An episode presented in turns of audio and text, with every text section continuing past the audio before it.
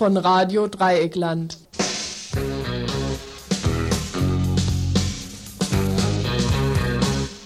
Einen wunderschönen guten Abend, liebe Hörerinnen und Hörer im Dreieckland. Heute Dienstag, der 28.11.1989, wieder das Tagesinfo und dazu begrüße ich euch recht herzlich. Ihr könnt uns wie immer im Studio erreichen unser, unserer Telefonnummer 0761 31028. 0761 31028. Zunächst aber jetzt unser Themenüberblick für die heutige Sendung. Den Anfang macht heute die Frage des Wohnraums. Der wird, wie gerade bekannt wurde, im nächsten Jahr sehr reichlich gebaut werden. Allerdings fürs Militär. Wohnraum wird allerdings auch vernichtet werden. Immer noch in Freiburgs Innenstadt. Am kommenden Freitag werden die letzten Mieter aus den Fauler Arbeiterhäusern geräumt werden. Unerfreuliches auch von Lehrern und Lehrerinnen. Beim diesjährigen Gewerkschaftstag der Gewerkschaft Erziehung und Wissenschaft setzten sie sich mit ihrer Bezahlung, aber auch mit Zielen von Bildungspolitik und den immer noch existierenden Berufsverboten auseinander und hatten einiges zu kritisieren an staatlicher Bildungspolitik. Wehren tun sich derzeit auch die Schornsteinfeger. Sie fordern eine Abschaffung uralter, überkommener Arbeitsregelungen und streiken hierfür schon seit nunmehr fünf Wochen. Auch beim nächsten Beitrag bleiben bei Menschen, Nee, auch beim nächsten Beitrag bleiben wir bei Menschen, die sich auf die Hinterbeine stellen. Seit dem Jahre 1965 an der Startbahn West in Freiburg. Was dort als Frankfurt. in Frankfurt, Entschuldigung, was dort als Massenbewegung bis Anfang der 80er aktiv war, ist nun durch Tränengas und Knüppeleinsätze auf einen kleinen entschlossenen Rest zusammengeschlagen worden. Die Verbliebenen werden nun als Terroristen in die Kneste gesteckt und kriminalisiert. Auch heute ist wieder Startbahn-Prozesstag in Frankfurt. Und zum Schluss noch ein Blick in den Nahen Osten. Das neue libanesische Parlament erweckt auf den ersten Blick den Eindruck, nach dem Proportsystem die verschiedensten Kräfte zu vereinigen. Durchaus vorhandene Kritik hieran werden wir gegen Ende des Infos aufgreifen. Zuerst aber noch ein paar Kurznachrichten. Die Nationale Front. Auch in Frankreich nimmt der parlamentarische Rechtsradikalismus zu. Bei zwei Nachwahlen zur französischen Nationalversammlung erzielte die rechtsradikale Nationale Front erschreckende Gewinne. Die beiden Kandidatinnen der Le Pen-Partei qualifizierten sich in Marseille und in Deux bei, bereits am ersten Wahlgang für die Stichwahl. Nun werden sie am kommenden Sonntag gegen die traditionellen Rechten antreten. Würelingen. Jede Menge Volksabstimmung in der Schweiz am vergangenen Wochenende. Eine, die kaum erwähnt wurde, hatte das atomare Zwischenlager in Würenlingen zum Thema. Geplant ist das Schweizer Gorleben im grenznahen Bereich bei Waldshut. Einer Gegend, die sowieso schon am dicksten bedient ist mit atomarer Großtechnik in der gesamten Schweiz. Nebenan die AKWs in Betznau und Leibstadt, in Würenlingen selbst neben der Giftmülldeponie das bereits mit hochgiftigem Plutonium arbeitende Atomforschungszentrum. Am vergangenen Sonntag nun sagten die Würenlinger, allerdings lediglich mit 45 Stimmen Mehrheit, Ja zu dem umstrittenen Großprojekt. Entscheidungshilfe hierzu lieferten die beteiligten vier AKW-Betreiber in Gestalt von 815.000 Schweizer Franken, die Würenlingen sowie den Nachbargemeinden alljährlich zugehen sollen. Fraglich also, wie demokratisch Volksentscheide sind, wenn sich die kapitalstarken Konzerne das Plazit des Stimmvolks erkaufen können. Auf legalem Weg sind nun alle Mittel erschöpft, um die Herren Atomfetischisten in die Wüste zu schicken. Der Hochrhein droht nun tatsächlich zur atomaren Drehscheibe zu werden. Wörenlingens Bürgermeister läuft das wohl ganz gut rein. Er ist, wie gerade bekannt wurde, bereits Mitarbeiter des dortigen Atomforschungsinstituts. Außerdem gibt es bereits Pläne in der Nachbargemeinde Böttstein ein atomares Endlager zu errichten, um Transporte zu minimieren. Übrigens, diese Transporte laufen derzeit schon über die hiesige B3 durch Freiburg, um zu Forschungszwecken radioaktives Material nach Würenlingen zu transportieren, wo dann die Brennstäbe gefertigt werden. In Spanien mehren sich die Stimmen, die eine Stilllegung des Atomreaktors Vandellos I in der Nähe der katalanischen Stadt Tarragona fordern. Neben dem Rat für nukleare Sicherheit, einem vom Staat eingesetzten Sachverständigengremium, wird diese Forderung vertreten von 35.000 Menschen, die vergangenen Sonntag in Barcelona auf die Straße gingen. Anlass ist der schwere Unfall im nordspanischen AKW, der sich am 19. Oktober ereignet hatte. Vom Öko-Institut war er damals als der drittschwerste seit Tschernobyl eingestuft worden. Ein auch hier ausgebrochener Graphitbrand im Reaktorgebäude konnte nur mit größter Anstrengung gelöscht werden. Der Nukleare Sicherheitsrat warf den französisch-spanischen Besitzern des Werks vor, nach Tschernobyl verlangte Änderungen am AKW nicht durchgeführt zu haben, da sich die Umbaukosten auf etwa 80 Millionen Mark beliefen. Auf der Demonstration wurde die Stilllegung des Reaktors gefordert. Von insgesamt 53 Initiatoren, vom katalonischen Separatisten bis hin zur, Kommunist zur kommunistischen Partei. AKWs abschalten. Vandellos 1 soll auch die Nummer 1 beim Abschalten sein. So eine Forderung, die vor dem Regierungspräsidium in Barcelona gestellt wurde.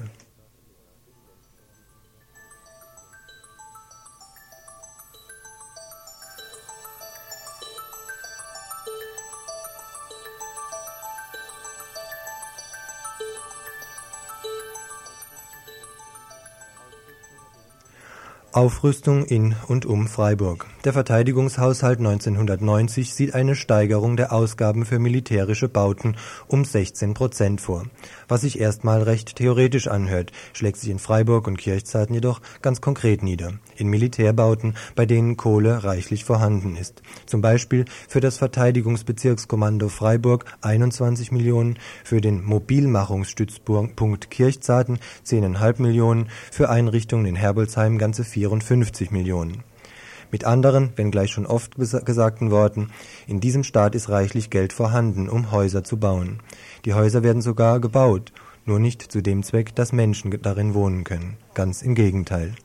Räumung, Mietaufhebungsklage, Rauskaufen von Mieter und Mieterinnen sind gängige Praxis der Wohnraumpolitik der Stadt Freiburg, wie das letzte Kapitel im Sanierungsgebiet im Grün zeigt schmückte sich die Stadt vor Jahren mit einem Mieter- und Mieterinnenfreundlichen Sanierungskonzept für das Viertel, dessen Ziel sein sollte, alle Bewohner und Bewohnerinnen im Gebiet zu behalten, so sind jetzt, zehn Jahre später, die harten Fakten deutlich. Das Gebiet im Grün ist für die Stadt zur näheren Umgebung von der geplanten Kultur- und Tagungsstätte avanciert. Gehobener Wohn- und Geschäftsraum wird für dieses exklusive Umfeld angestrebt. Von einfachen Mietwohnungen ist schon lange nicht mehr die Rede dafür aber von Eigentumswohnungen zu Preisen, die den Spekulationsgrundstückspreisen angepasst sind. Für die ehemaligen Bewohner und Bewohnerinnen des Quartiers steht denn auch seit mehreren Jahren die Vertreibung aus ihren ursprünglichen innenstadtnahen Wohnungen an. Sie werden an den Rand ausgelagert. Aktuell diese Woche stehen nun zwei Termine an, die die Fauler Arbeiterhäuser in der Straße im Grün betreffen. Für den Freitag plant die Stadt Freiburg die endgültige Räumung der Wohnungen der noch verbliebenen drei legalen Mieter und Mieterinnen. Und morgen früh steht ein Prozesstermin an, der zwei Hausfriedensbruchsprozesse im Zusammenhang mit den Fauler Arbeiterhäusern betrifft. Damit versucht die Justiz, diejenigen zu verfolgen, die mittels ihrer Besetzung verhindern wollten, dass die Faulerhäuser der Profitsanierung zum Opfer fallen. Allerdings die Bauunternehmer Adrian und Koch, stadtbekannt, drängen im Verein mit schon seit drängen im Verein mit der Stadt schon seit längerem auf eine schnelle, endgültige Lösung. Ihre Pläne beinhalten, bestimmte, bestimmt nicht kostengünstige Altenwohnungen in den Häusern zu errichten. Mit kräftiger staatlicher Subventionierung versteht sich. Das Angebot der Stadt an die noch verbleibenden Mieter und Mieterinnen klingt denn auch zunächst verlockend. Die Stadt will alle Strafverfahren auch gegen Besetzer und Besetzerinnen einstellen und den noch verbleibenden Mietern und Mieterinnen beim freiwilligen Abzug Ersatzwohnraum zur Verfügung stellen. Und das in einer Situation, wo es schier unmöglich ist, in Freiburg sonst eine Wohnung zu finden. Die Taktik der Stadt ist allerdings durchsichtig. Einerseits soll eine spektakuläre Zwangsräumung vermieden werden, andererseits soll das seitens der Bewohner und Bewohnerinnen laufende Verwaltungsgerichtsverfahren, mit dem sie gegen die von der Stadt verfügte Aufhebung der Mietverhältnisse vorgehen, ad absurdum geführt werden. Sind die Häuser erst leer, sind Rechtsmittel faktisch bedeutungslos. Nach anfänglichen Überlegungen entschlossen sich die Mieter und Mieterinnen und die von den Strafanzeigen Betroffenen, auf diesen Kuhhandel der Stadt nicht einzugehen, weil erstens die Mieter und Mieterinnen aufgrund ihrer persönlichen Situation und der Erfahrung der permanenten Vertreibung aus Wohnung und Umfeld es nicht einsehen, sich sang- und klanglos vertreiben zu lassen. Und zweitens, die Mieterinnen und ehemaligen Besetzer und Besetzerinnen nicht bereit sind, nach dem Zuckerbrot- und Peitsche-Prinzip zu funktionieren. Auch dann nicht, wenn die Solidarität aus den eigenen Reihen, bedingt durch die bestehenden Machtverhältnisse und dem eigenen Unvermögen, schwammig und unkonkret ist. Und jetzt halt äh, gegen, läuft gegen die Besetzerin, also beziehungsweise gegen die Personen, die bei der Räumung angetroffen wurden, Strafanzeigen. Insgesamt zehn Stück wegen Hausfriedensbruch. Und das ist jetzt halt auch ein Grund, weshalb ich überhaupt hier sitze, dann nämlich der, der zweite Prozess, das ist glaube ich im Flugi steht das ein bisschen falsch, der zweite Prozess, auf den jetzt auch mobilisiert wird, der läuft am Mittwoch. Und zwar um 9 Uhr im Amtsgericht, Mittwoch am 29.11. Der Prozess diese Woche im Vorfeld der vorgesehenen Räumung am Freitag dieser Woche kann es gelingen, mit Hilfe dieses Prozesses auch der Räumung in den Fauler Arbeiterhäusern jetzt noch was entgegenzusetzen? Dies jetzt an den Prozessen zu tun, ist also in Bezug auf die Faulerhäuser an sich schon zu spät. Es geht aber nicht nur um die Faulerhäuser, sondern allgemein darum, ihr auch aus persönlichen Erfahrungen auch die politischen Konsequenzen zu ziehen. Es geht eben auch um das Wissen, dass sich die Situation auf dem Mietwohnmarkt, besonders für die, die schlechte Arbeits- und Einkommensverhältnisse haben, also für Sozialhilfeempfängerinnen, Arbeitslose, Ausländerinnen, Asylanten, dass für die in nächster Zeit auch in Freiburg sich die Situation noch mehr zuspitzen wird. In den Wohnvierteln, also um die geplante KTS zum Beispiel, werden permanent Menschen vertrieben und der Stühlinger, also da sind sie schon dick dabei, der wird zum kleinen Schwabing umstrukturiert. Zum Schluss nochmals die Termine dieser Woche. Morgen, Mittwoch, der 29.11.1989 um 9 Uhr im Freiburger Amtsgericht der Hausfriedensbruchprozess. Am kommenden Freitag, der 1.12., 6 Uhr morgens an den Faulerhäusern Freiburg im Grün, städtischerseits geplante Zwangsräumung der verbliebenen Mieterinnen. Alle von der Wohnraumnot betroffenen Menschen sind herzlichst eingeladen, diese Termine auch in ihrem eigenen Interesse wahrzunehmen.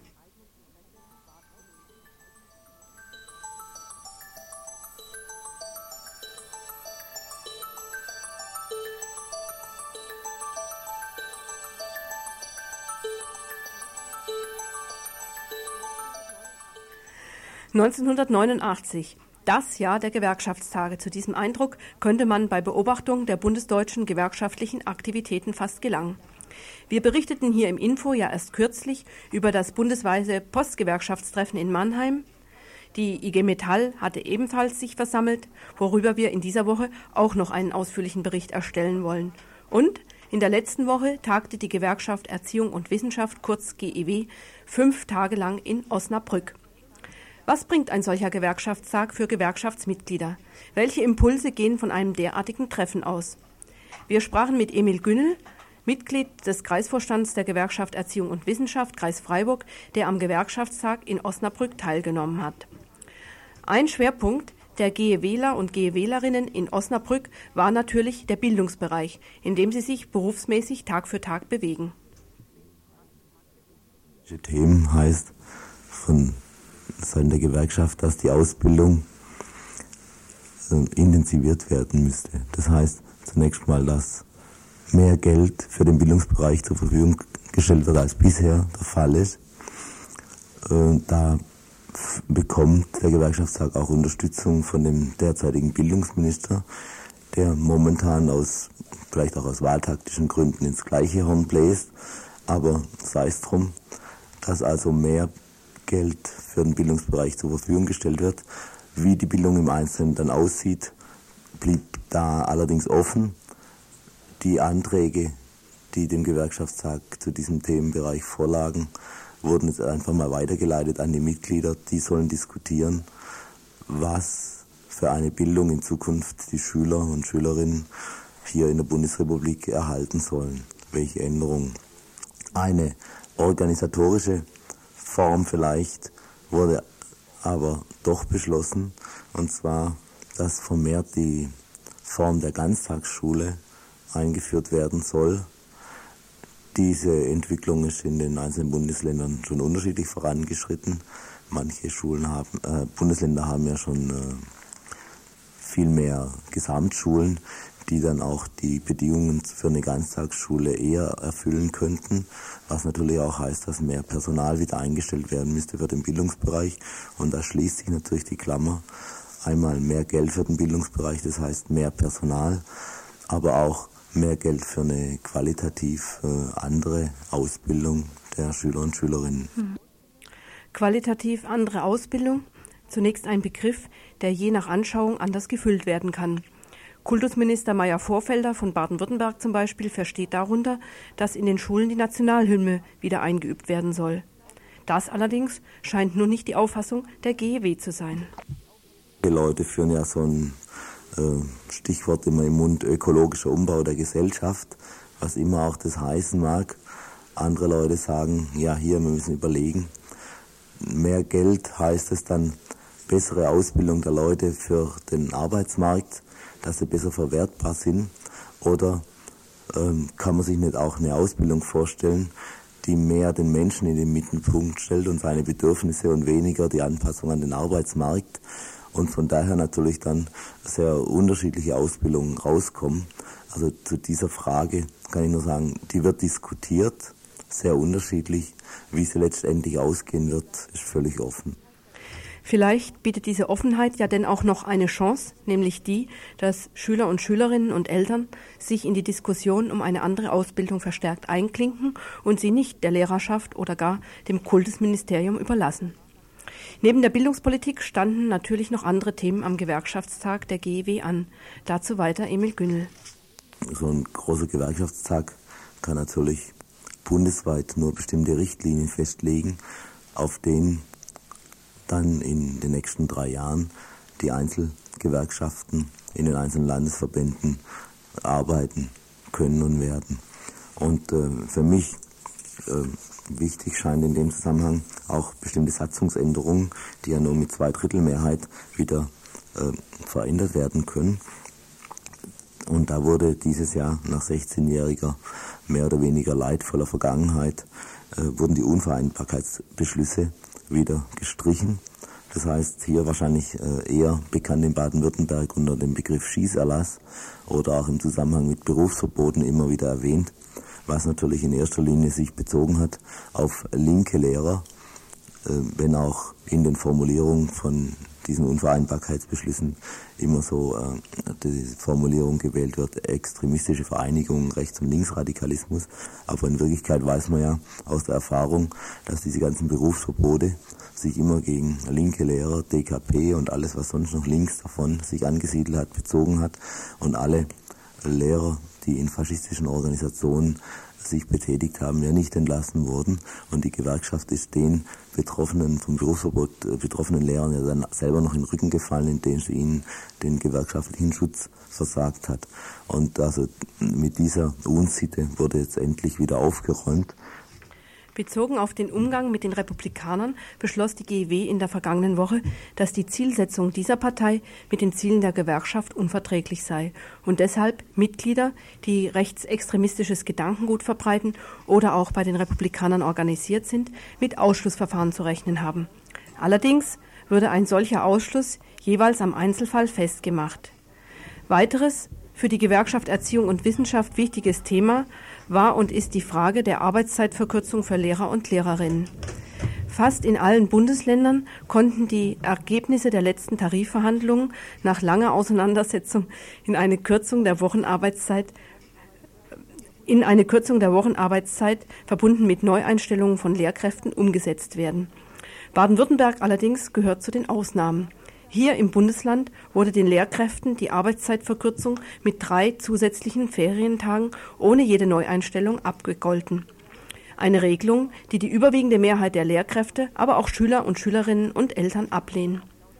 Zum April steht eigentlich laut Tarifvereinbarung eine weitere halbe Stunde Arbeitszeitverkürzung auch für Lehrkräfte an, die vermutlich geht es nach dem Willen der Landesregierung wieder nicht zu einer wöchentlichen Arbeitszeitverkürzung führt. Es sei denn, die Betroffenen fangen an, massiver für ihre Interessen einzutreten. Wie es letztlich weitergehen wird, das werden die Mitglieder selber entscheiden müssen. Der Gewerkschaftstag selber hat die Rahmenbedingungen dafür geschaffen, dass zum Beispiel äh, wenn die Mitglieder bereit sind, streiken zu wollen, Streikgelder da sind, das heißt ein Streikfonds da ist. Es handelt sich ja in der äh, erster Linie um Beamte, die hier betroffen sind, äh, wo also nicht so wie in den anderen äh, Beschäftigungsbereichen jetzt eine Urabstimmung stattfindet und dann, wenn gestreikt wird, Streikgelder bezahlt werden, sondern es wird sich eher über Disziplinarmaßnahmen und Bußgelder dann oder Gehaltskürzungen äh, äh, wird sich um Gehaltskürzungen handeln, mit denen da der Dienstherr reagiert. Aber also dass die Gewerkschaft zumindest die Gewerkschaft Erziehung und Wissenschaft in der Lage ist, hier einen Streikfonds bereit zu haben, um die finanzielle Seite zumindest mal abzudecken. Ich weiß nicht, wie weit die Lehrer, Lehrerschaft hier in Baden-Württemberg einfach, ich sag mal, zu träge ist, sich lieber beschimpfen lässt und äh, nicht bereit ist, äh, jetzt für den 1. April, wo die nächste Umsetzung des Tarifvertrags ansteht, äh, zuzuschauen, wie die anderen eine weitere Arbeitszeitverkürzung bekommen und die Lehrer wieder leer ausgehen. Ob sie das sich gefallen lassen, weiß ich jetzt noch nicht. Zumindest die Gewerkschaft als Institution wäre bereit, wenn die Lehrer oder viele Lehrer bereit wären zu streiken, um ihre Interessen durchsetzen, diesen Streik auch zu organisieren. Ob die Bereitschaft vorhanden ist, ist momentan noch in der Diskussion. Ja, und jetzt hat sich ein Hörer, glaube ich, bei uns gemeldet am Telefon, der zu dem eben gehörten Beitrag eine Anmerkung machen möchte. Kannst du mich hören? Ja, klar. Vielleicht ich habe an sich, äh, wie soll ich sagen, also ich bin selber in der GW und habe auch äh, mehr oder weniger keine Lust, hier jetzt gewerkschaftsfeindliches in dem Sinn zu vertreten. Aber mich interessiert doch die Frage, inwiefern innerhalb der Gewerkschaft selber es noch so eine Art von Berufsverbot gibt. Weil mir fällt da dieser Fall ein, von der Bezirksvorsitzenden in West-Berlin. Die äh, ist wieder mehr oder weniger aufgrund vom massiven Druck von der GW selber raus, ist sie wieder abgesetzt worden, weil sie in der SEW ist. Und äh, da sind einige oder viele Schweinereien passiert. Also so ganz detailliert weiß ich das selber nicht. Ich habe es auch nur in der Gewerkschaftszeitung gelesen. Und also zum Teil also ganz äh, konfuse Koalitionen. Und äh, da hätte mich jetzt also von, von, von diesem GW-Tag mal interessiert, ob da auch über sowas gesprochen wurde. Ne? Ja, jetzt ist mein Problem, dass ich ja nun nicht selber auf diesem GEW ähm, äh, Gewerkschaftstag eben war und das natürlich nicht weiß. Was ich mir schon gut vorstellen kann, ist, dass da in den einzelnen Kreisen der GEW eigener Nachholbedarf in der Umsetzung solcher Beschlüsse bestimmt vorhanden ist. Aber vielleicht hört es ja jetzt jemand und ähm, der Ja, oder die da war und meldet ja. sich noch. Wäre vielleicht auch mal was für RTL, vielleicht mal, wenn ihr da Kontakt habt nach Berlin, vielleicht mal drüber zu berichten, weil ich finde es schon eine, A, eine Riesensauerei und B, wäre das wirklich mal ein Zeichen gewesen, ne, wenn auch eine Kommunistin irgendwo Gewerkschaftsvorsitzende werden kann. Ne? Ja, ja, klar. Gut. Das finde ich eine gute Anregung. Also ich werde da mal nachbohren. Danke ich dir, ja? Okay, klar, tschüssle.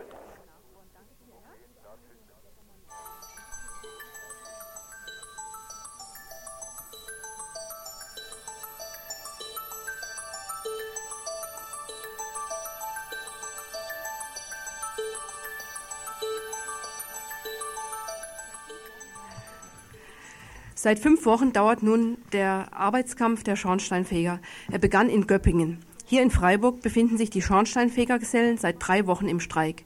Der Zentralverband der Schornsteinfeger e.V. hat mittlerweile in der Fabrik für Handwerk, Kultur und Ökologie in Freiburg sein Freiburger Streiklokal eingerichtet.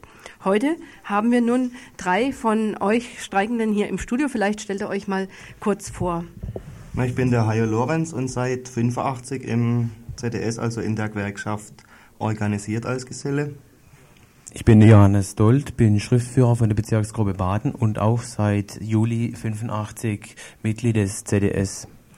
Mein Name ist Martin Kasper, ich bin seit 82 dabei und bin in Baden-Württemberg Berufsbildungsreferent eben im ZDS, unserer Gewerkschaft. Mich würde jetzt zunächst mal interessieren, um was geht es denn überhaupt in eurem Streik? Ja, vorab geht es, ähm, was der Hauptstreitpunkt dreht sich um diese Wirtschaftlichkeitsklausel, der bei uns noch einzigartig im Bundesgebiet in Tarifverträgen verankert ist und der Tarifverträge äh, sperrt, wenn diese nicht äh, durch Gebührenerhöhung in den Geschäftskosten abgedeckt sind. Und hier ist eine ganz äh, massive Marschrichtung des LIVs äh, zu verzeichnen, die nicht abgehen wollen von dieser Wirtschaftlichkeitsklausel. Vielleicht Der LIV ist der Landesinnungsverband, ist der Verband der Arbeitgeber. gegen wen richtet sich denn jetzt nun der Streik? Weil Gebühren werden ja doch, äh, von wem werden die Gebühren eingezogen? Von, äh, von diesem LIV direkt oder von der Stadt? Die Gebühren werden von den einzelnen Schornsteinfegerbetrieben eingezogen, die über das Innenministerium, über ein äh, Gutachten, das hier festliegt, abgedeckt sind. Und gegen wen streikt ihr jetzt? Gegen das Innenministerium oder gegen äh, eure Schornsteinfegerinnung? Äh, der Streik kann eigentlich gar nicht äh, jetzt in erster Linie gegen das Innenministerium gehen. Der Streik richtet sich gegen äh, den Landesinnungsverband, der ja im Prinzip unser Tarifpartner ist. Wir haben ja keine Tarifverhandlungen mit dem Innenministerium oder so. Und was wichtig wäre zu betonen, dass sich es nicht gegen die einzelnen Meister selber richtet. Die sind zum großen Teil sogar selber nicht zufrieden mit dem Streik und auch sehr unzufrieden mit ihrer Innungsobere. Aber anscheinend wollen sich da ein paar wenige Herren in der Innungsvorstandsspitze irgendwie ein Denkmal setzen. Ich muss jetzt doch nochmal nachfragen. Das heißt, wenn die Gebühren in der jetzigen Regelung, wenn die Gebühren nicht er erhöht werden, habt ihr kein Recht, Lohnerhöhungen zu fordern, selbst wenn die Lebenshaltungskosten äh, steigen. Ist das richtig? Das ist so, das ist richtig. Also wir haben fertige Tarifverträge, die sind abgeschlossen, rechtsgültig, treten aber nicht in Kraft, wenn keine Gebührerhöhung folgt. Und diese, unsere Lohnkosten voll abgedeckt wird. Da seid ihr ja ziemlich in der Zwickmühle auch mit den Verbrauchern, gell? weil die ja natürlich dann protestieren. Na, Jetzt kommt der Schornsteinfeger und hat schon wieder höhere Gebühren. Ja, ist richtig, aber äh, wie gesagt, das, äh, Baden-Württemberg ist noch das einzige Bundesland, das diese Sperrrichtlinie noch drin äh, beinhaltet. Auch in anderen Bundesländern funktioniert es einwandfrei, da wird es vorab in den Tarifverträgen werden abgeschlossen, es wird abgedeckt in die Geschäftskosten und wird dann teilweise aufgeteilt auf die Gebühren. Gab es das denn schon öfters? Also jetzt drei Wochen Streik, das finde ich ja schon eine enorme Leistung, dass ihr das so durchhaltet. Wie schätzt ihr es ein und gab es sowas in eurer Geschichte schon öfters? Also in unserer Geschichte gab es es nur in Bremen einmal, das war aber kurzfristiger. Und in Baden-Württemberg, also unserem äh, Flächenstaat, ist eigentlich noch nie bestreikt worden. Da sind wir eigentlich die Vorreiter. Das zweite Mal seit der Geschichte von Kaminfeger, dass wir, also Nachkriegsgeschichte, dass wir streiken den und den Flächenstaat bestreiken. Und wie, äh, also wie breit ist denn äh, die, die Befolgung von dem Streik? Also das würde mich auch noch interessieren. Wie viel machen denn mit von euch? Ja, von den, momentan im Land Baden-Württemberg sind 836 Kehrbezirke, davon befinden sich momentan se- äh, 600 Betriebe im Streik. Kann denn so ein Meister jetzt allein dann auch streiken? Sicherlich, die meisten Äh, arbeiten meine ich. Ja, sicher. Das ist ja auch die einzige Maßnahme, die momentan noch offen bleibt, dass jeder ein, einzelne BSFM momentan äh, sämtliche Arbeiten übernehmen muss, auch die äh, in der Regel von Gesellen ausgeführt werden. Äh, werden. Aber die Kapazität ist dahingehend zu hoch, um dies allein durchführen zu können. Vor allen Dingen, wenn jetzt die kalte Periode anfängt. ne? So ist es. Ähm, hat sich denn schon was bewegt oder ähm, woraus resultiert auch eure Durchhaltezähigkeit, will ich mal sagen? Ähm, habt ihr schon Hoffnung, dass ihr doch euch durchsetzen könnt? Groß bewegt hat sich bis jetzt noch nichts außer Liebebekenntnisse der äh, zuständigen Chefs, beziehungsweise der unserem Tarif Gegner, kann man schon sagen.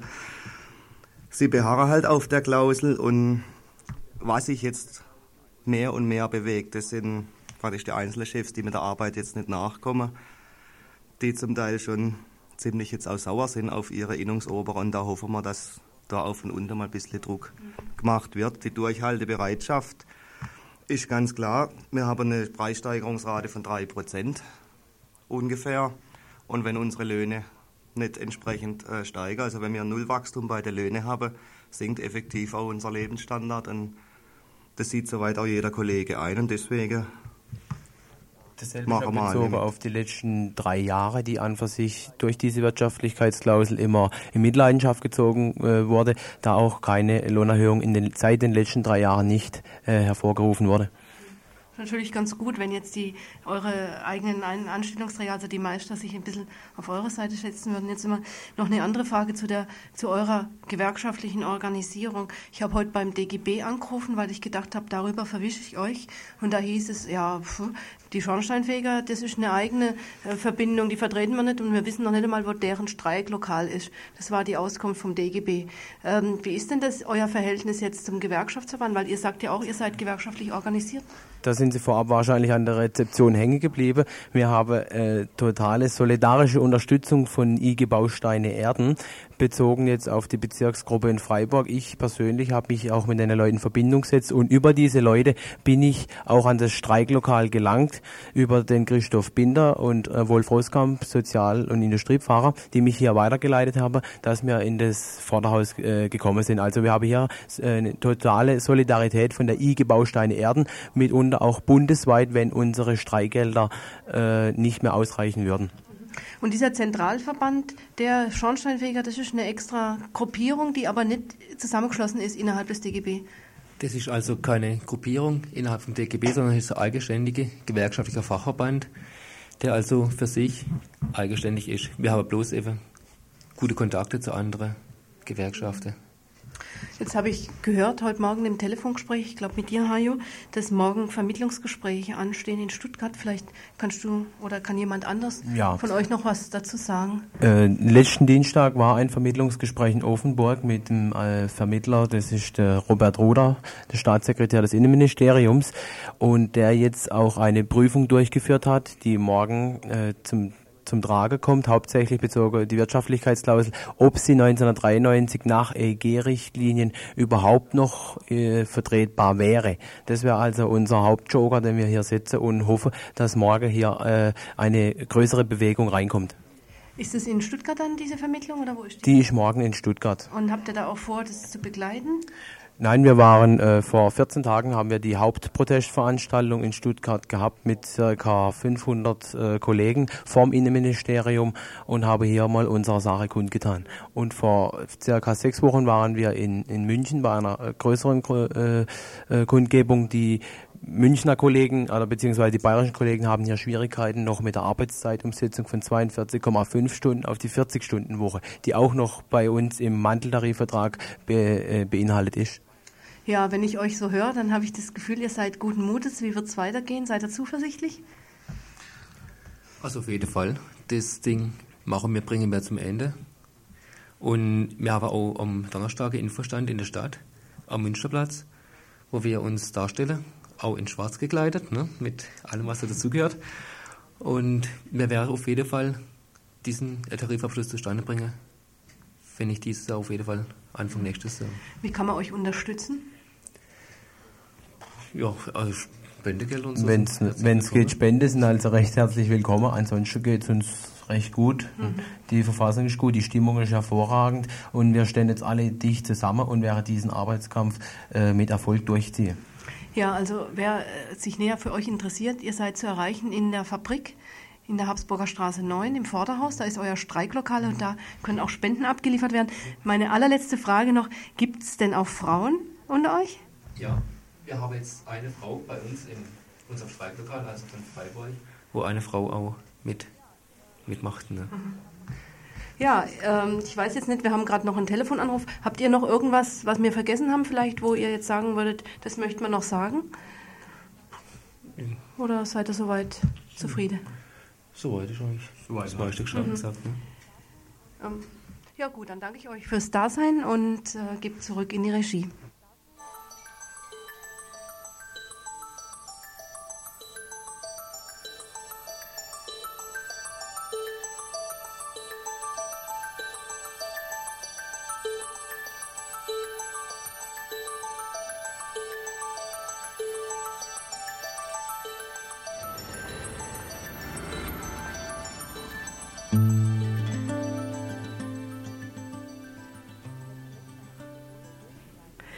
Der Zweck einer Pistole ist aus Blei und steckt in ihrem Lauf. Eine Pistole, die von einem Zivilpolizisten auf eine Demonstration mitgenommen und dort entwendet wurde, hat ihren Zweck zu töten erfüllt, aber ihre Richtung verfehlt. Die Aufregung in den Tagen nach dem 2.11.87 war riesig. Den Auseinandersetzungen um die NATO-Einrichtung Startbahn West waren zwei Polizisten zum Opfer gefallen. Distanzierungen hagelte es aus allen Ecken, selbstverständlich von der Rechten, von Leuten mit linkem Selbstverständnis, allerdings kaum weniger. Sicherlich liegt der Gefangene der Startbahnbewegung Andreas Semisch richtig in seiner Einschätzung, dass in der momentanen politischen Auseinandersetzung auch innerhalb der autonomen Bewegung der Einsatz von Schusswaffen kein Mittel autonomer Politik und damit abzulehnen ist.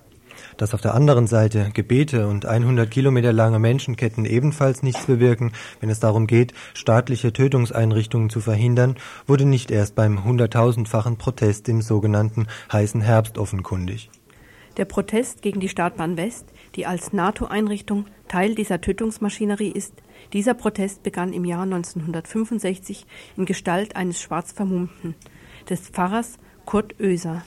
Von ihm und seiner Interessengemeinschaft initiiert, erhoben sich schon 1968 4000 Bürger und Bürgerinnen rund um den Taxsöldner Forst. Doch genauso wenig wie es auch sonst in der Bundesrepublik üblich ist, wurden deren 4000 Einwände gegen das damalige Planfeststellungsverfahren gehört. Sehr wohl hörten die Herrschenden dagegen, dass sich Widerstand regt. Und genau dies, beziehungsweise die Art und Weise, wie schon damals mit jeglicher Form ernsthaften Protests umgegangen wurde, eben dies ist der Grund, warum wir heute, 20 Jahre, zurückblicken. Die Kontinuität der Kriminalisierung der Widerständler ist fatal. Als etwa nach 13 Jahren erfolglosen Protest im Wald Vermessungsstäbe und Flöcke zu Kleinholz verarbeitet wurden, war von Guerilla-Aktionen im Wald die Rede.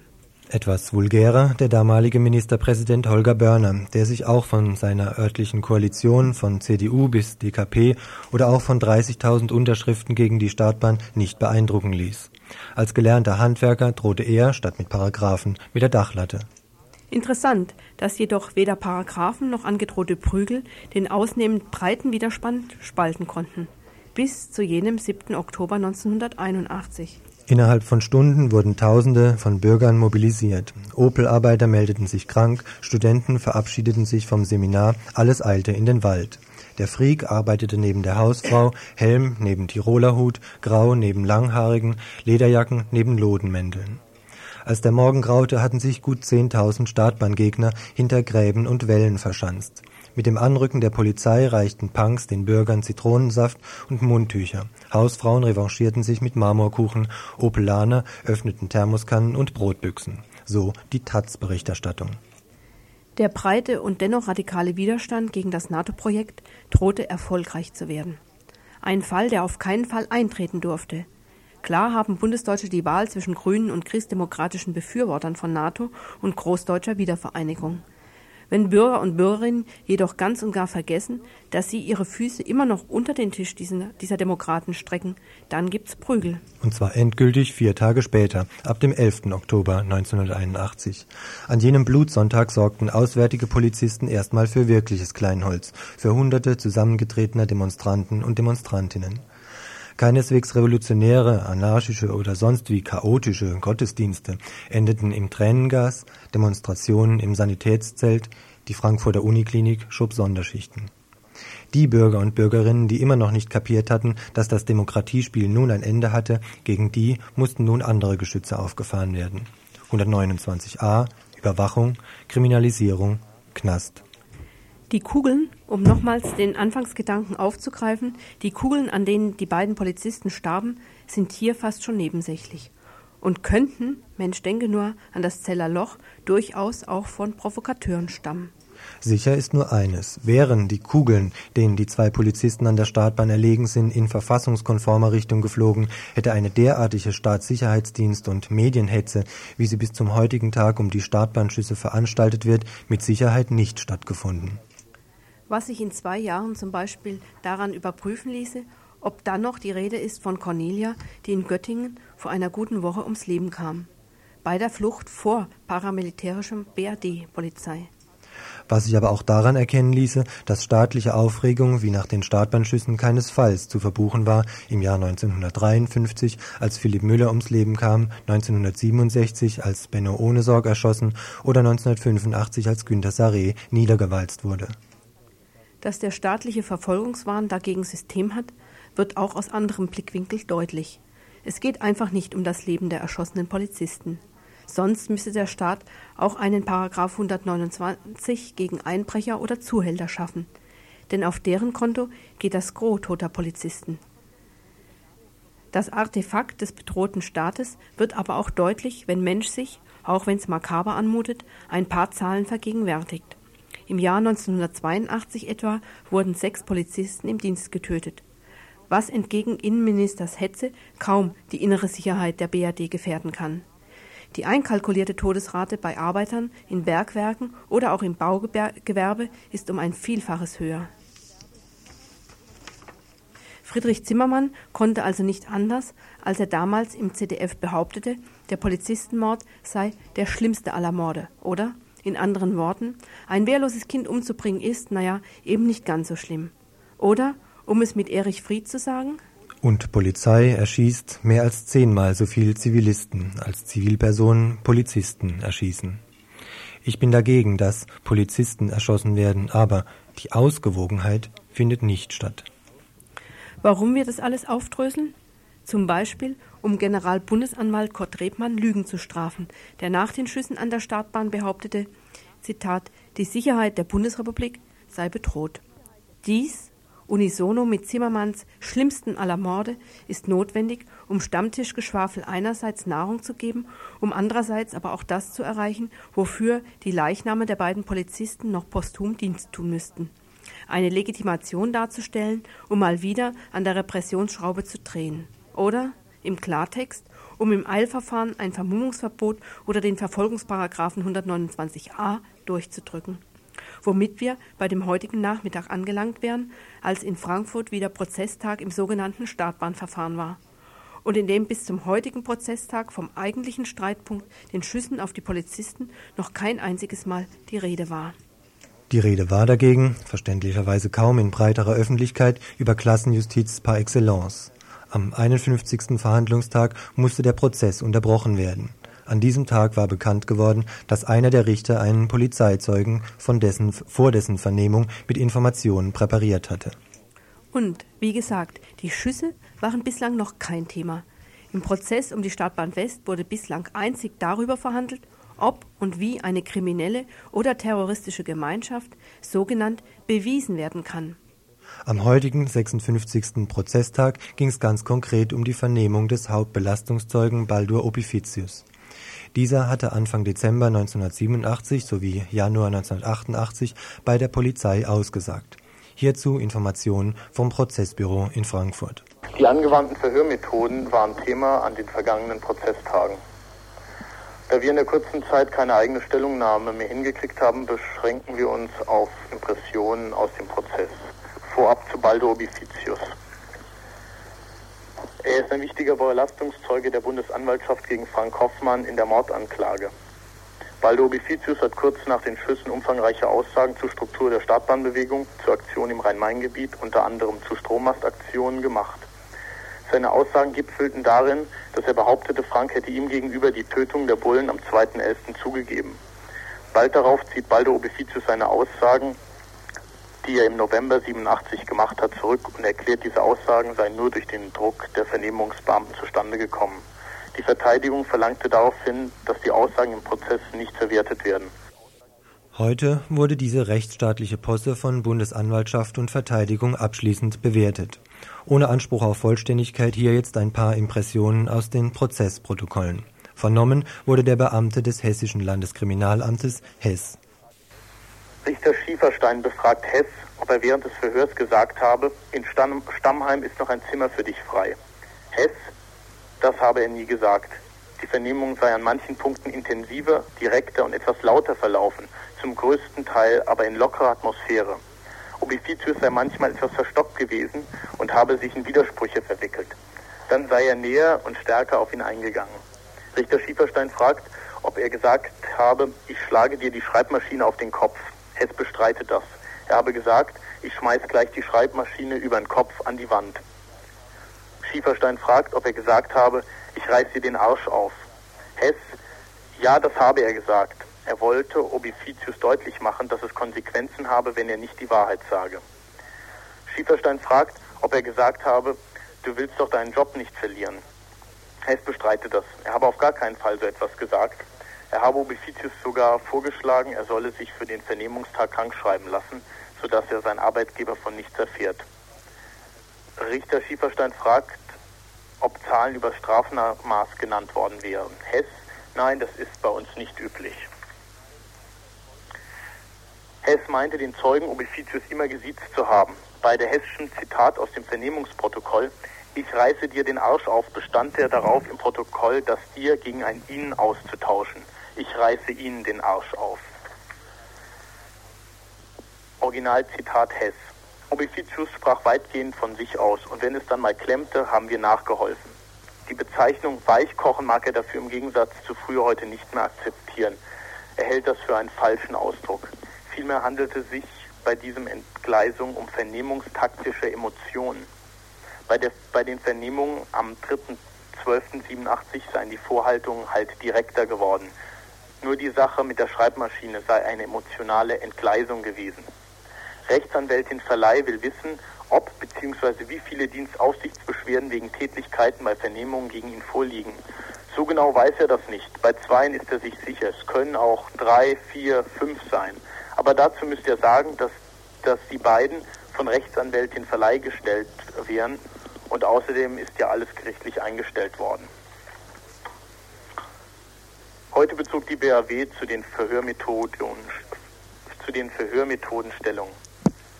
Baldurs Anschuldigungen gegen die Vernehmungsbeamten sind falsch. An dieser Stelle führt Staatsanwalt Brinkmann die Aussagen der Bullen an. Sie die letzten Verhandlungsprotokolle. Beispiel. Ich reiß dir den Arsch auf und ich schmeiß die Schreibmaschine über den Kopf an die Wand, sei nur gesagt worden, um Baldur davon abzuhalten, Frank Hoffmann falsch zu belasten. Des Weiteren führt Brinkmann an, dass Baldur Beficius selbst einen Rechtsbeistand, auf einen Rechtsbeistand verzichtet hat. Bei der Behauptung, Flieger hätte gedroht, Baldo Obificius müsse drei Jahre ins Gefängnis, habe es sich um ein Missverständnis gehandelt, da Flieger Baldo Obificius lediglich über das Strafmaß bei Falschaussage und Strafvereitlung informieren wollte. Dass Baldur Obificius nie über seine Rechte im Prozess informiert worden ist, erstaunt kaum. Das Prozessbüro Frankfurt am Main hat der Dreistigkeit der Bundesanwaltschaft nichts weiter hinzuzufügen. Selbstverständlich geht der Kriminalisierungsprozess weiter. Der nächste Termin ist am kommenden Dienstag. Bleibt noch eines nachzutragen. Am 51. Prozesstag war ein Befangenheitsantrag gegen einen Richter gestellt worden. Der Anlass, er hatte einen Polizeizeugen mit Informationen gespickt, wie gesagt. Dies ist jedoch keineswegs ein rechtsstaatlicher Ausrutscher. Solche Vorabinformationen, wurde mir vorhin am Telefon gesagt, liegen in diesem Staat nach einem höchstrichterlichen Urteil im normalen Rahmen. Der Prozess geht weiter.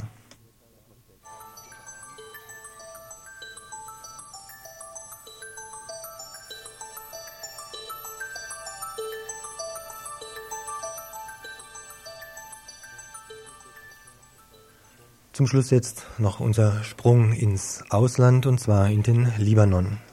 Nachdem am vergangenen Freitag Elias Ravi im Eilverfahren zum neuen libanesischen Präsident gewählt worden war, hat die neu gebildete Regierung auf ihrer ersten Sitzung am Sonntag ein neues Regierungsprogramm entworfen. Über dieses Programm unterhielten wir uns mit Konkretautor Jochen Hippler, der in Bonn als wissenschaftlicher Mitarbeiter der grünen Abgeordneten Andrea Bär fungiert. Im Prinzip geht es bei dem Programm nicht um die Details eines Regierungsprogrammes im Sinne europäischer Programme, sondern es geht darum, dieses, diese Verabredung in Taif, wo verschiedene Politiker des Parlaments sich in der saudi-arabischen Stadt Taif getroffen haben, um eine Lösung des Bürgerkrieges zu erreichen, das umzusetzen. Und der Kern des Programmes besteht darin, dass man akzeptiert, dass Syrien eine Vormacht im Libanon darstellt und dass man das akzeptiert sowohl durch die christlich-maronitischen als auch durch die islamischen Politiker und dass man auf der Grundlage dieser Einschätzung dann den muslimischen Bevölkerungsteilen und politischen Fraktionen mehr an politischem Einfluss einräumt als bisher. Dass man etwa eine Machtteilung vornimmt statt der bisherigen Übermacht von äh, maronitischen Politikern. Das ist der Kern der Sache, um die es geht. Inzwischen hat er in Ostbeirut und dem umliegenden Christengebiet die machtausübende General Michel Aoun, dem neu gewählten libanesischen Präsident sowie dessen designierten Ministerpräsidenten Selim El-Hos die Anerkennung verweigert. Daraufhin hat Ravi, dem noch amtierenden Oberkommandeur der libanesischen Armee, Michael Aoun, damit gedroht, ihn zu entmachten. Doch die Möglichkeiten des Präsidenten sind begrenzt. Also er hat weder große Aussichten, das politisch zu erreichen, weil un einer ist, der nicht unbedingt freiwillig die Macht aus Hand, der Hand geben wird. Und die militärischen Möglichkeiten, es zu tun, sind begrenzt. Das heißt, es gab ja schon bereits die Drohung, dass er auch militärisch gegen Aoun vorgehen würde. Mhm. Ähm, das ist aber nicht besonders realistisch bisher. Ne? Also das gäbe ein neues Konfliktfeld innerhalb des sowieso schon kompliziert genug verlaufenden Bürgerkrieges, sodass das noch nicht abzusehen ist. Es laufen zurzeit noch Gespräche, um ihn politisch dazu bewegen, doch ähm, zurückzutreten und seine Funktion aufzugeben. Aber es ist noch sehr wenig absehbar, ob das realistisch ist. Wahrscheinlich eher nicht. Während die politischen Möglichkeiten zur Entmachtung General Auns also weiter sinken, steigt die Gefahr eines bewaffneten Konflikts von Tag zu Tag. Gestern Nachmittag stellte der neue libanesische Staatspräsident Raui General Aoun ein 48-stündiges Ultimatum, um die neue Regierung anzuerkennen. Andernfalls kündigte Raui eine militärische Aktion gegen den General an. Aber auch die Gefahr eines Vorgehens der syrischen Armee ist seit den Vorgängen der letzten Tage nicht mehr auszuschließen. Die Möglichkeiten einer friedlichen Beilegung des Konflikts sinken derweil immer mehr. Die Chance dafür ist relativ gering. Also der Libanon ist ein Konflikt, wo ich niemanden kenne, der ein Konzept aus der Tasche ziehen könnte, um zu sagen, so könnte man eine politische Lösung des Konfliktes erreichen. Und nebenbei ist es natürlich auch nicht so, dass es einfache militärische Wege zu einer Lösung gäbe. Schließlich ist der Bürgerkrieg seit Mitte der 70er Jahre im Gange. Und das Problem ist natürlich, dass er immer komplizierter wird. Dass mhm. eben dieses alte Raster, was man immer in den Zeitungen gelesen hat, Christen gegen Moslems, natürlich völliger Unsinn ist. Dass eben beide Lager, beide, also sowohl die christlich-maronitischen Lager als auch die islamischen Seite des Krieges völlig in sich zerspalten sind was sich ja auch gerade zeigt, dass der neu gewählte Präsident, der ja ein maronitischer Christ ist, gegen den maronitischen Christen Aoun jetzt zu Fälle ziehen möchte, unter Hilfenahme von islamischen ähm, Bündnispartnern oder taktischen Bündnispartnern. Also dieser Konflikt läuft ja nicht an rechts-links, an christlich-maronitischen, allen möglichen Konfliktlinien, sondern er läuft an mindestens sechs oder sieben Konfliktlinien zugleich. Und da einfach ein, eine politische Lösung zu machen oder eine militärische, ähm, da ist halt das, der Optimismus, den man haben sollte, nur begrenzt. Im libanesischen Bürgerkrieg sind natürlich traditionellerweise auch die Interessen Israels zu berücksichtigen. Allerdings hat sich die israelische Interessenlage im Libanon nur unwesentlich verändert. Die israelischen Interessen sind im Wesentlichen zweifach. Erstens, dass man den dass man das Gebiet im Süden des Libanons weiter selber unter Kontrolle behält. Also das, was man israelische Sicherheitszone nennt, wo es eine direkte israelische Präsenz im Südlibanon gibt. Und zweitens diese Marionetten der südlibanesischen Armee, wo man halt sich ähm, durch israelisches Geld und Waffen und so weiter halt so eine libanesische, maronitisch-libanesische Stellvertretertruppe hat. Das möchte man unter Kontrolle behalten. Und das zweite Interesse besteht darin, dass es Syrien nicht gelingen soll, den ganzen Libanon als anti-israelische Einheit mitzuorganisieren. Das sind die israelischen Interessen, der Rest ist ziemlich egal. Ja, also Frieden im Libanon oder nicht, ist weniger von Interesse für Israel als diese beiden Gesichtspunkte, die ich genannt habe. Die Kontrolle des Südlibanon plus, dass Syrien nicht so gestärkt werden soll, dass es halt im Libanon eine Gefahr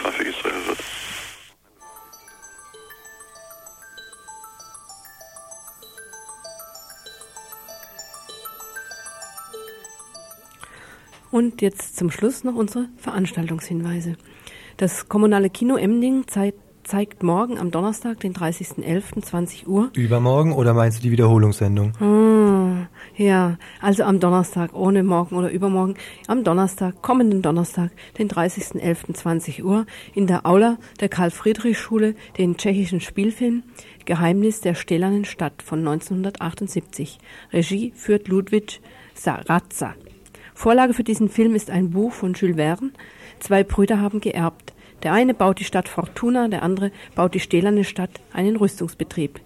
Mit Science-Fiction und Animationselementen hat Rassat einen Abenteuerfilm als Parabel auf das Wettrüsten gedreht. Wie gesagt, in Emmendingen am kommenden Donnerstag. Dann gibt es einen Veranstaltungshinweis, der sich einerseits auf morgen, andererseits auf den kommenden Samstag bezieht. Es findet in Frankfurt am Main eine El Salvador-Demo statt. Da gibt es einen Bus, oder es soll zumindest einen Bus geben von Freiburg nach Frankfurt. Das wird zurzeit organisiert und die Frage ist eben, ob sich 50 Leute finden, die mit diesem Bus mitfahren wollen. Die sollen sich morgen Abend um 18 Uhr im Strandcafé einfinden. Dort wird dann eben koordiniert und geschaut, ob das sich lohnt, diesen Bus für 50 Personen ähm, zu mieten. Wer nicht kann, soll tagsüber im Strandcafé vorbeikommen und Bescheid geben. Da gibt es auch eine Liste, wo man Kreuzel machen kann. Wie gesagt, kommt und kommt rechtzeitig, damit sich der Bus lohnt. Ja, und noch ein Veranstaltungshinweis, der sich auf heute Abend bezieht, heute am Dienstag. Das, die Initiative Sozialistisches Forum hat wieder ihren Dienstagabend im Jos Fritz Café in der Wilhelmstraße 15 in Freiburg. Heute geht es um die neue Kulturbeflissenheit, Angestellte zwischen Corporate Identity and, und Kulturindustrie. Referent ist Peter Kern, Redakteur der Sozialistischen Zeitung Links. Und das Ganze findet statt um 20 Uhr in der Wilhelmstraße 15 im Jos Fritz Café in Freiburg. Und ansonsten waren wir heute immer noch viel zu wenige, nämlich nur der Jo, die Traudel und ich, der Andreas. Und insofern zu wenig, als wir erstens mal für das Info noch mehr Leute bräuchten. Wenn es euch also einigermaßen gefallen hat, was wir heute gemacht haben und vielleicht ausbaufähig erscheint, dann äh, sprechen wir euch jetzt ganz persönlich, wie macht man das in der Werbung? Dich, die du zu Hause gerade vor deinem Radio sitzt, ganz persönlich an, äh, bei uns vielleicht mal vorbeizukommen und beim Info mal reinzugucken oder auch bei den anderen Redaktionen und mitzumachen. Denn es macht macht erheblich mehr Spaß, wenn man mehr Leute sind. Spaß und man kann natürlich auch mehr auf die Beine stellen. Ja, und dann könnt ihr uns natürlich noch in anderer Art und Weise unterstützen, indem ihr nämlich Mitglied werdet im Freundeskreis Radio Dreieckland. Das kostet nicht viel im Jahr 40 Mark für Nichtverdienende und 80 Mark oder auch mehr für Verdienende im Jahr. Und zwar brauchen wir einmal aus Demokratiegründen, weil wir viele Leute sein wollen, die das Radio bestimmen und hören, viele Mitglieder, aber auch, weil unsere finanzielle Basis immer noch nicht stimmt. Deswegen tretet bitte ein in den Freundeskreis Radio Dreieckland. Ihr könnt uns entweder hier anrufen im Studio oder auch in der Adlerstraße 12 direkt vorbeikommen oder uns anschreiben oder eins unserer neuen RDL aktuell ausfüllen, die jetzt überall ausliegen und die, auf die ich euch jetzt hiermit auch noch hinweise hinweisen möchte. Ihr erhaltet die in allen sogenannten Alternativläden. Also, wenn es euch gefallen hat, werdet Mitglied im Freundeskreis Radio Dreieckland jetzt sofort oder werbt für uns ein weiteres Mitglied aus eurem Bekanntenkreis. In diesem Sinne verabschieden wir uns von euch bis zum nächsten Dienstag. Tagesinfo von Radio Dreieckland.